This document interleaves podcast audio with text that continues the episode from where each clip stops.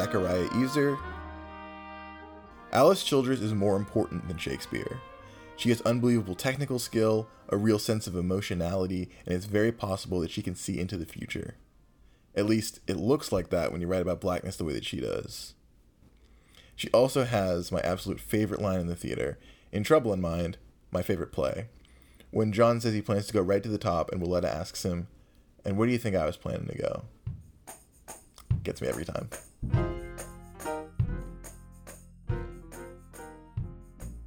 Hey, everybody. Welcome back to the CLASSIX Podcast, Reclamation, an intervention in the current conversation around theater history where we recenter and uplift the Black writers and storytellers of the American theater, both the celebrated and the forgotten. I'm Dominique Rider, and we've reached the conclusion of our journey on the exploration of the life, the work, and the legacy of Alice Childress. As we bring this act to a close, we asked our friends and colleagues to speak on what Alice Childress means to them. My name is John Eric Scutchins director, stage manager. My favorite Alice Childress play is Trouble in Mind. The story is bold, raw, heartfelt, and rebellious. It reads like a black manifesto for artistic freedom. I stand on the shoulders of this brilliant, brilliant play. Pascal Armand. My favorite Alice Childress play is Wine in the Wilderness it holds a special place in my heart because it was the very first play that I had ever performed in. I was in my junior year in college and I got the role of Tommy. I auditioned for it and I, I, auditioned to be in the play and I got Tommy and was ecstatic. And when I got down to reading the material, for me, it seemed to be like a bird's eye view into what it was going to be like to be a black woman in America. I was, again, a junior in undergrad. I'm like mad young. I didn't know what I was in for. Um, but this piece of literature was letting me know like, these are the things that are going to have to be considered as you move through this world. It uh, celebrated, it seriously contemplated, and it revered a black woman's life. Yeah, it's hard, but then the other side of that coin is that there was beauty to it. And so um, at this point, I had, you know, jumped into the artistic pool, but I'm glad that this is the play that got me into the waters because um, I saw a reflection of myself in this work.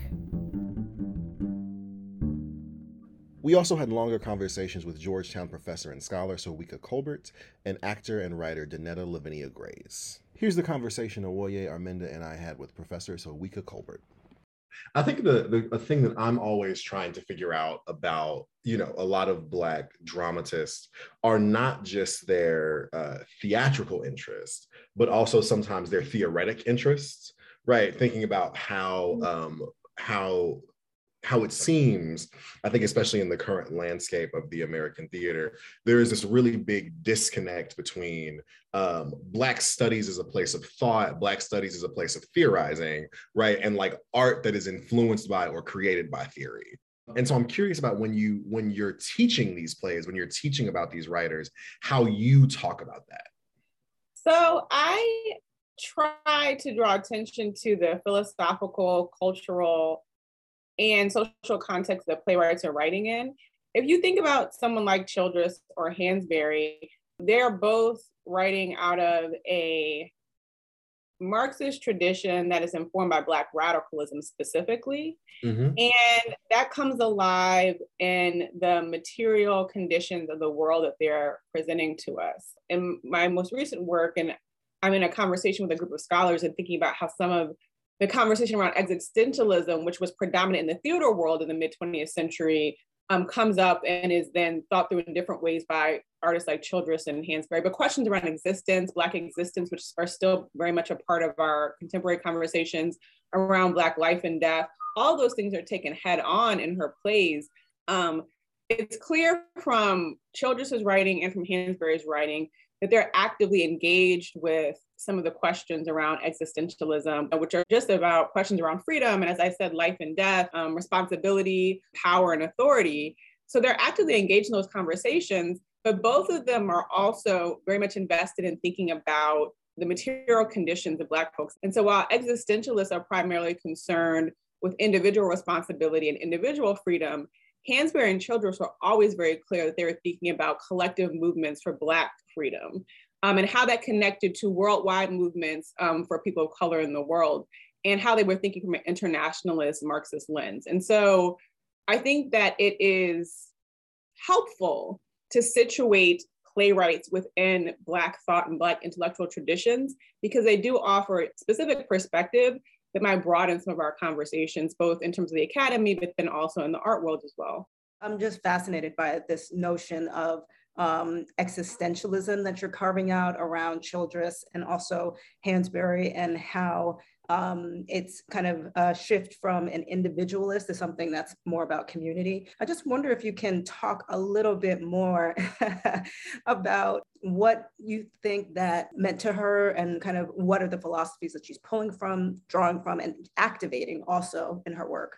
One of the things that's important and exciting about her work and how it spans from the philosophical to the uh, artistic work is you see this understanding of possibility being articulated as a collective struggle. And so that even if it is enacted through an individual character's ability to make, you know, an affirmative act or to do something positive, it's always understood or depicted as that being linked to other people. And so, in the world of the play and the larger understanding of the world as it's being created. And so, one of the things that is useful is that the characters are never operating outside of history. And so, that's something that I think Childress and Hansberry, and Childress specifically, as a Marxist, is expanding on what the existentialist is doing because existentialists are thinking about, again, the individual's ability to assert themselves in the world um, and the responsibility that adheres therein for the most part, Sartre, um, Camus are thinking about the extent or the lifespan of an individual as being the, you know, the poles of that assertion. Childress, on the other hand, is thinking about how an individual's life is connected to other people in a historical context, and that movements for freedom are elaborated over time. And so, an individual's ability to insert, assert themselves in the world is connected to what the possibilities will be in the future. And so, for example, when Childress decides not to change the ending of her play, she's not just impacting her own position within theater history, but how theater history unfolds. And that's why I think it's helpful to know that that Childress was engaged with the left, but also operating out of a Black radical tradition, which was always thinking about the intersection of race and class, and when you're dealing with an artist like Childress gender as well, um, and how that emerges in relationship to material conditions, how that emerges in relationship to labor. And when I mean, so shout out to Saidiya Hartman, we're thinking about, you know, we're thinking about labor. We're always having to think in terms of gender, race, and class and how that emerges on a day-to-day basis and how that informs our ability to move in the world. Dominique mentioned this idea of danger in um, Trouble in Mind um, at the time. What do you think the ways that that danger exists both then and also now? I guess you could think about this in two ways. So I think the play is dangerous because it's so frank about the racism that exists in American theater. And it requires a industry that likes to think of itself as being progressive to take a more closer look at itself um, and to do some introspective work. Another danger is that one could encounter the play in 2022 and think that it's not about the present that it is telling us a story about how things used to be that we move forward from there. And it's a quaint recollection of what life was before we became more self aware. And I think that that was a concern that I had about how the play would be received in its most recent production in New York. I think fortunately that doesn't seem to be the case. And it's nice that the play emerged alongside a larger conversation in American theater about racism. I wrote a, a piece about um, the Broadway production in the Washington Post, and one of the quotes that not, did not make it into the piece, but I wish I had, which I, I wish it had, was from Kathy Perkins. I asked her what Childress would think about the play finally being on Broadway, and she said, you know, she would have been happy that the play was receiving a wider audience, but she would have been distraught by the fact that it took the death of a Black man for it to happen. And so the context of anti Black violence being a through line, um, certainly from Childress's period to now, but certainly from Black people's existence in the Americas, is something that also makes the play dangerous and important for our consideration. And so the thinking about, you know, the anti-Black violence that is both arguably enabling the production history most recently, but then also the anti-Black violence, both quotidian and um, more deadly that's referenced within the play itself. And it's certainly a part of the world that, that Childress is inhabiting.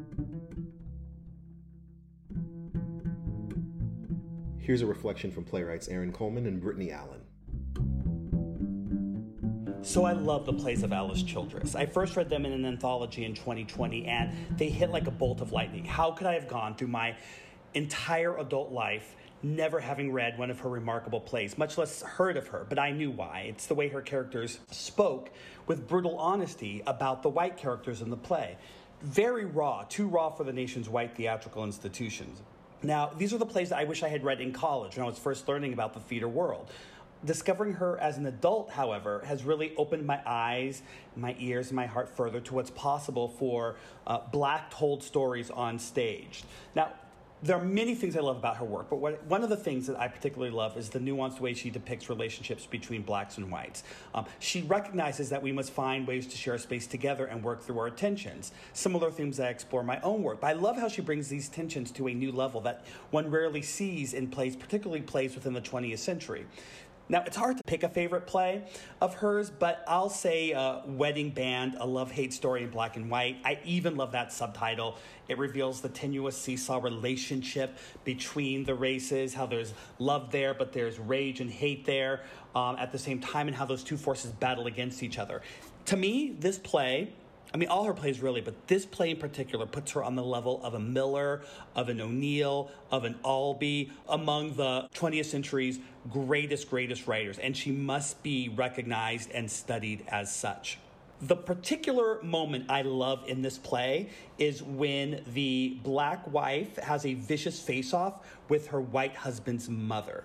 Because usually, when a white character throws out slurs to a black character, the black characters stand there and don't respond in an effort to be noble. You know, it makes white audiences feel better because, oh no, I can't be as racist as this white woman. But here, the black woman is not silent and voices her opinions about this white woman. She hurls insults back, matching venomous word for venomous word. She has a voice. And what seems like for the first time, we get the response of black rage against white racism. This is refreshingly shocking. Um, this is because a black woman wrote this script. She challenges those old notions of respectability politics and shows that we must be fearless in our writing about confronting racism. Most importantly, we must be unafraid to show the rage inside of us through our work. Um, it makes for good drama, which of course makes great theater. And uh, Childress does this throughout her work. She says things about uh, white characters that we don't hear often in other theatrical pieces. And it's that honesty of that tension, of those thoughts that enable us to work through the issues that the races face. My name is Brittany K. Allen. I am one who is livid to be late to the party of Alice Childress. Her plays are some of my favorites, and I felt this incredible prescience when I first encountered Trouble in Mind, unfortunately, very recently. I love how she engages the macro political through incredibly deep, deft, humane, wry, wise character work. She writes about race as a country structuring force with no straw man, which is incredible and still feels really rare today. The arguments she puts in the mouths of her characters in, for instance, Trouble in Mind, emerge from real feeling people they are clean as bones, these arguments, eerily familiar, and because they feel couched in the real, plausible, actual people, that actually really makes space for the gut punch of the structure she's, you know, addressing, taking down head on. In Trouble in Mind's case, I would say that's the deep harm of racist representation. I also think she loves black people and she writes us how we talk and think. We're not an allegory or a prop, which is uncomfortably refreshing. And that's the last thing I should say. I'm uncomfortable with how real and relevant her voice and her subjects feel today in some ways. It makes me uncomfortable how close my corridor of inquiry feels to hers given the decades between us. Like, is she a soothsayer or are we all just really behind her? Also, important to say, um, she's funny as hell. And I just crave more of that kind of like character emanating humor from our theater. Oh, ride or die.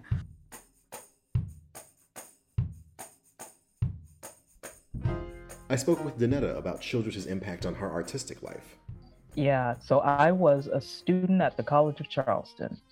I came into my undergrad, majored in theater, and I had a mentor there who's still my mentor to this day. Her name is Joy Vandervort Cobb, and she had a very specifically driven class about African American theater and African American women uh, playwrights. And so we read Florence and we read uh, Mojo and String.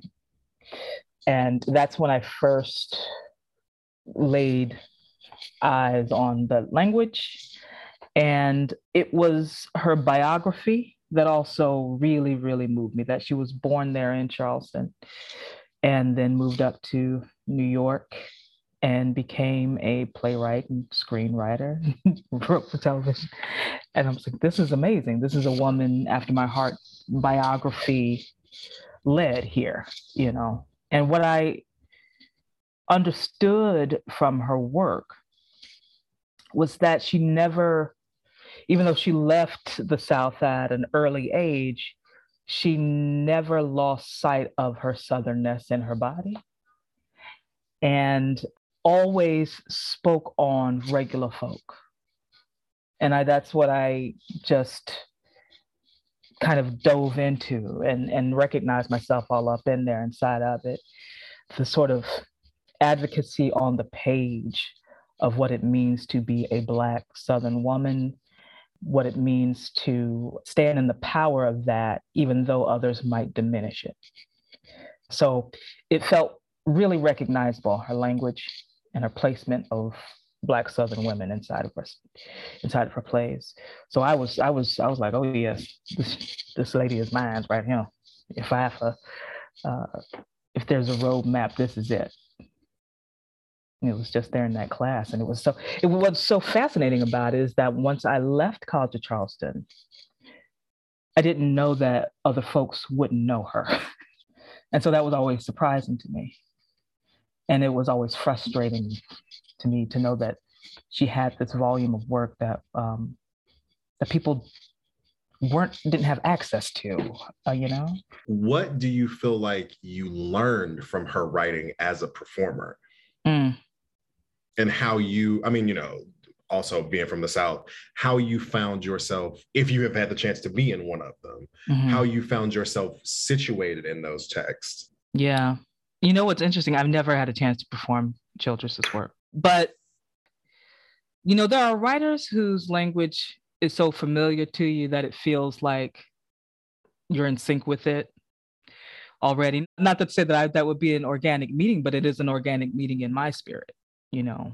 I write from the perspective of an actor in everything that I do. In everything that I do. So I'm not it's interesting. Um, I did a a play called uh, The Review or How to Eat Your Opposition is a play that I wrote. And it was very cerebral and researched and everything. And then I sat down with the exhaustion of that and said, I just need to get back to myself. And then I wrote another play that was just language from where I grew up.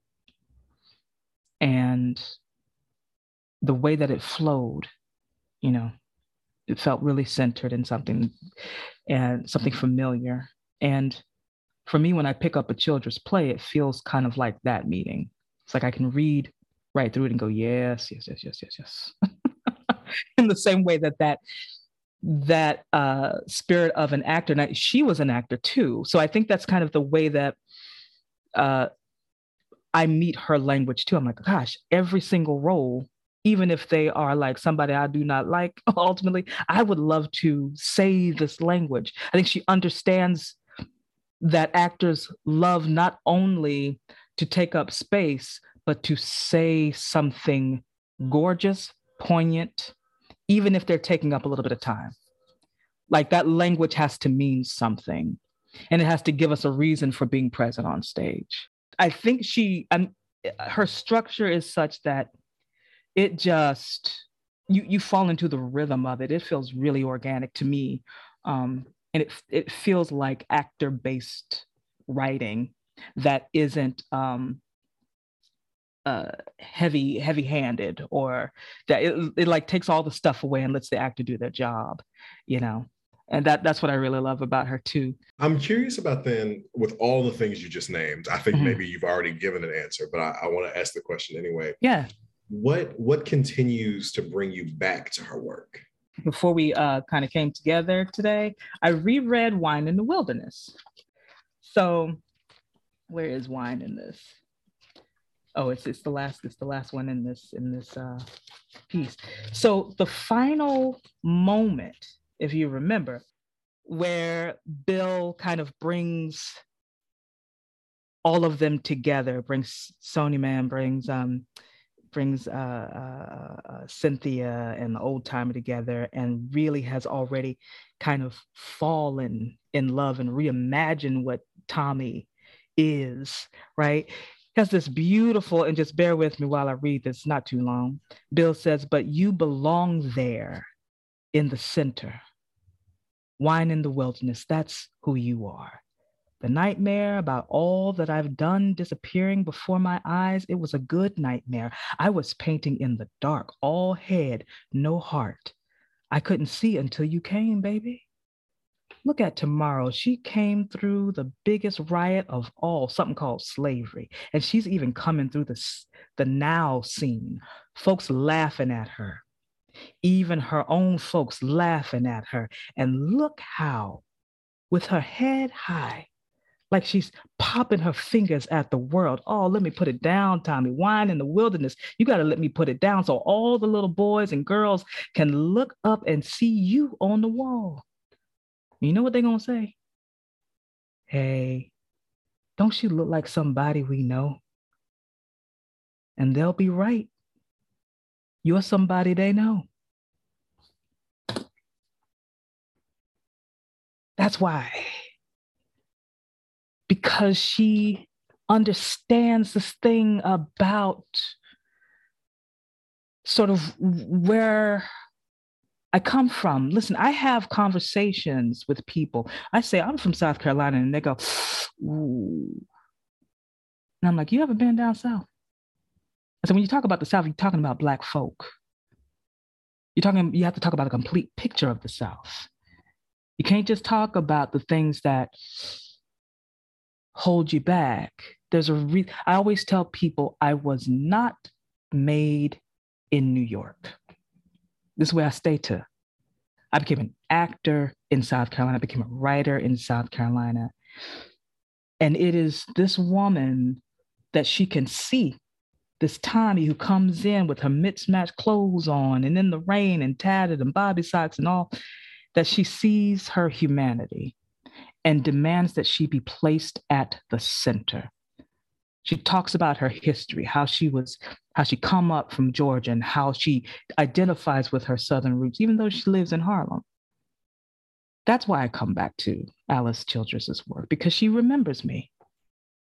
There's, there's rarely a playwright who remembers me, you know, and says, "Oh, you're good." I come to New, I came, I came to New York, and you know, have found myself sometimes just outside of the conversation, especially when it comes to representations of what Black Southernisms are. It's always placed in a very specific time. It's, you know, and you know, it's uh, you know, two points in history, um, and not a contemporary look about about what the Black South is sometimes.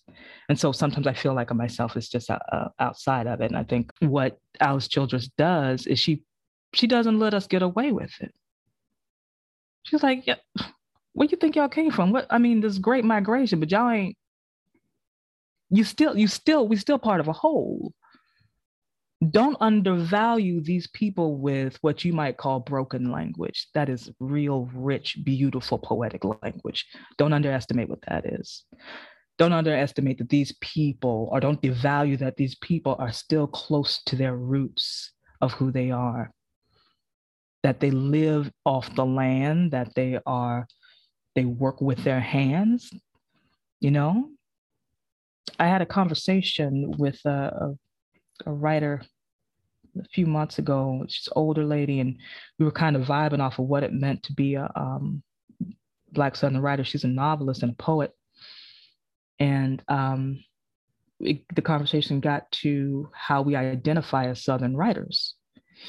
And this kind of pride that we have that we sometimes are not allowed to have because the value of that kind of art you know is stripped away because you come to i came to new york and and that was sort of like tamped down.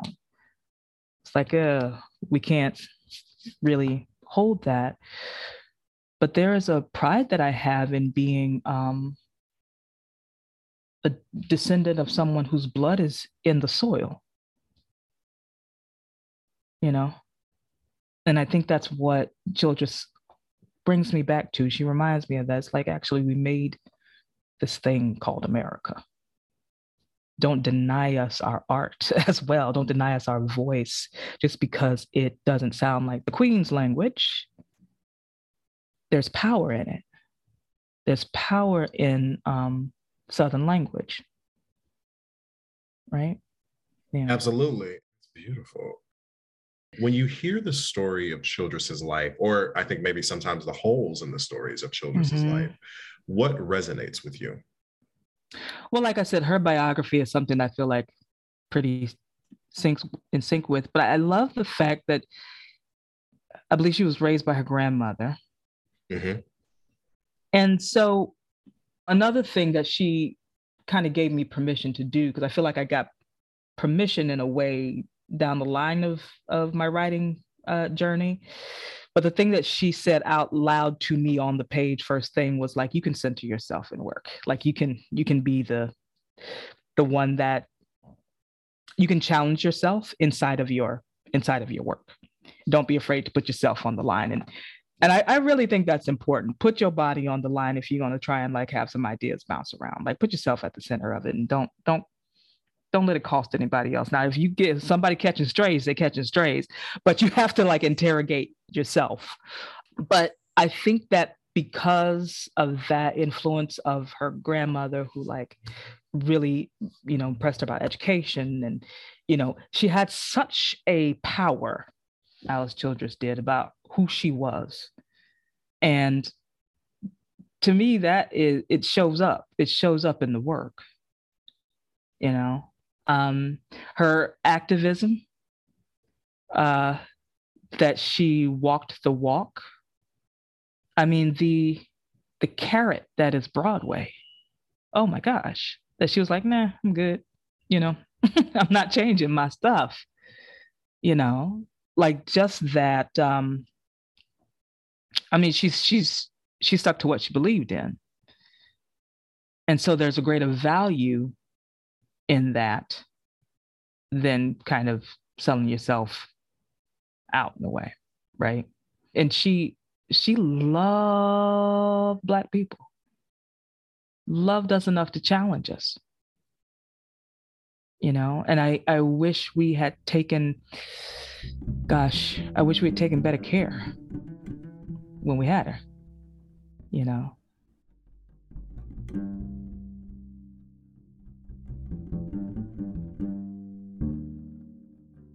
As I began thinking about how to close out this act, I got asked to reflect on what I'd learned, appreciated, and still have questions about.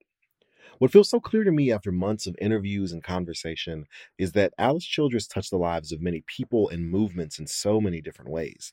She was a writer, an organizer, a critic, and someone who was thinking deeply about what it meant to be a Black artist during a time of deep seated repression. When I piece together what I've learned about her life, I find myself in awe and filled with a deep sense of respect. However, maybe more than that, I find myself filled with such a familiar type of anger. How could someone so important and prophetic disappear into the folds of history? How does someone with so much to say vanish like a ghost? This act has been a painful reminder of what it means to try preserving a history that the world seems intent on making sure we forget about. We continue in spite of this. Thank you to everyone who we've talked to throughout this act, everyone who's contributed their time and enthusiasm. We are so grateful. Our sound editor is Aubrey Dubé. The theme song was composed by Alfonso Horn. For more information on Alice Childress, please visit theclassics with an X.org and follow us on Twitter and Instagram. Stay tuned for Act 3 of the podcast. We're taking a road trip, y'all.